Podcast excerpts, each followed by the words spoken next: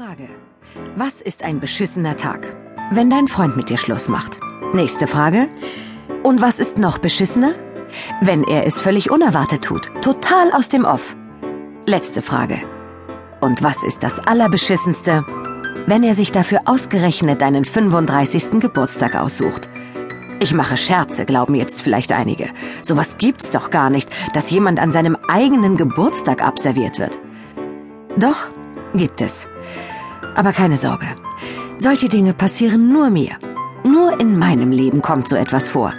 Und in drittklassigen Heftchenromanen natürlich. Ich sitze also zu Hause, frisch verlassen, frisch geburtstagt, frisch in die Kategorie der Spätgebärenden beziehungsweise der, wenn überhaupt noch Gebärenden aufgestiegen. Und ich heule. Ich finde, ich habe ein Recht dazu. Ich darf jetzt ruhigen Gewissens eine Woche lang mit ungewaschenen Haaren durch die Gegend laufen, darf mich betrinken, dazu Musik hören und vor mich hinweinen. Und damit fange ich jetzt sofort an. Markus hieß er. Hipper Art Director in einer noch viel hipperen Werbeagentur. Schöngeist, sensibler Zyniker, belesen und bewandert und gern ein bisschen an der Welt verzweifelnd. Also genau die ideale Projektionsfläche für ein romantisches Mädchen wie mich. Vier Monate lang waren wir Mr. und Mrs. unglaublich happy. Dann drei Wochen lang nicht mehr ganz so happy. Und heute Morgen mutierte Markus zu, es liegt nicht an dir, aber ich glaube, ich empfinde nicht so viel für dich wie du für mich. Und ich zu, aber du hast doch gesagt, du liebst mich. Dabei fällt mir ein, dass ich ein pikantes Detail ja noch gar nicht erwähnt habe, nämlich die Art und Weise, wie Markus sich von dannen gemacht hat. Denn nicht nur, dass er sich für seinen Abgang einen ganz besonderen Tag ausgesucht hat, nein, weit gefehlt. Er hat dem Anlass entsprechend auch noch einen ganz besonderen Moment abgepasst. Nämlich den, in dem er quasi noch in mir steckte.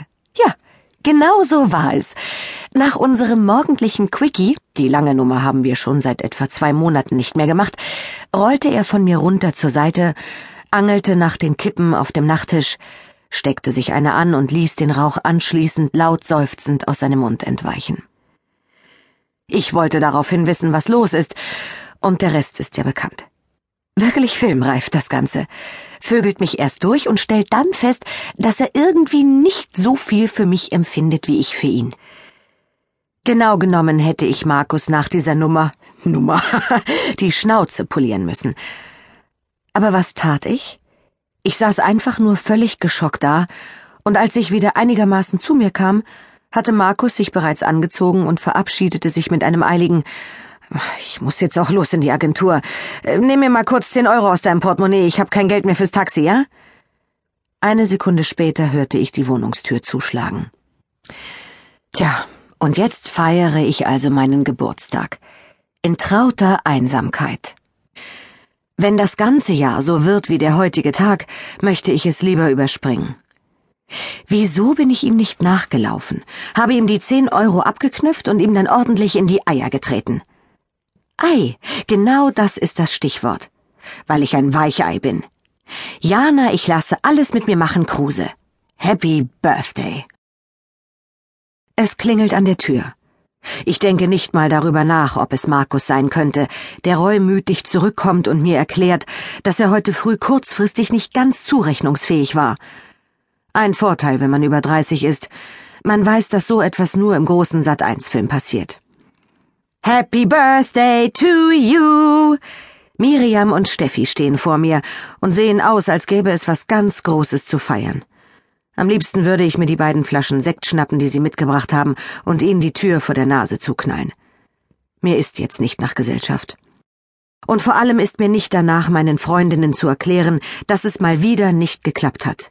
Dass ich mal wieder vor den Trümmern einer Beziehung stehe das aus meinem anfänglichen Ich bin ja so verliebt, diesmal ist es der Richtige ein Vergesst es, ich hatte Halluzinationen geworden ist. Das wird bei mir allmählich zum Running Gag. Aber ich muss gar nichts sagen. Ein Blick genügt, schon setzt Miriam ihre mitfühlende Miene auf, nimmt mich in den Arm und sagt Jana, was ist denn los? Hat Markus etwa Schluss gemacht? Ja, erwidere ich knapp. Was sonst? Dabei muss ich kurz zynisch auflachen, weil es ja eigentlich fast absurd ist, dass meine Freunde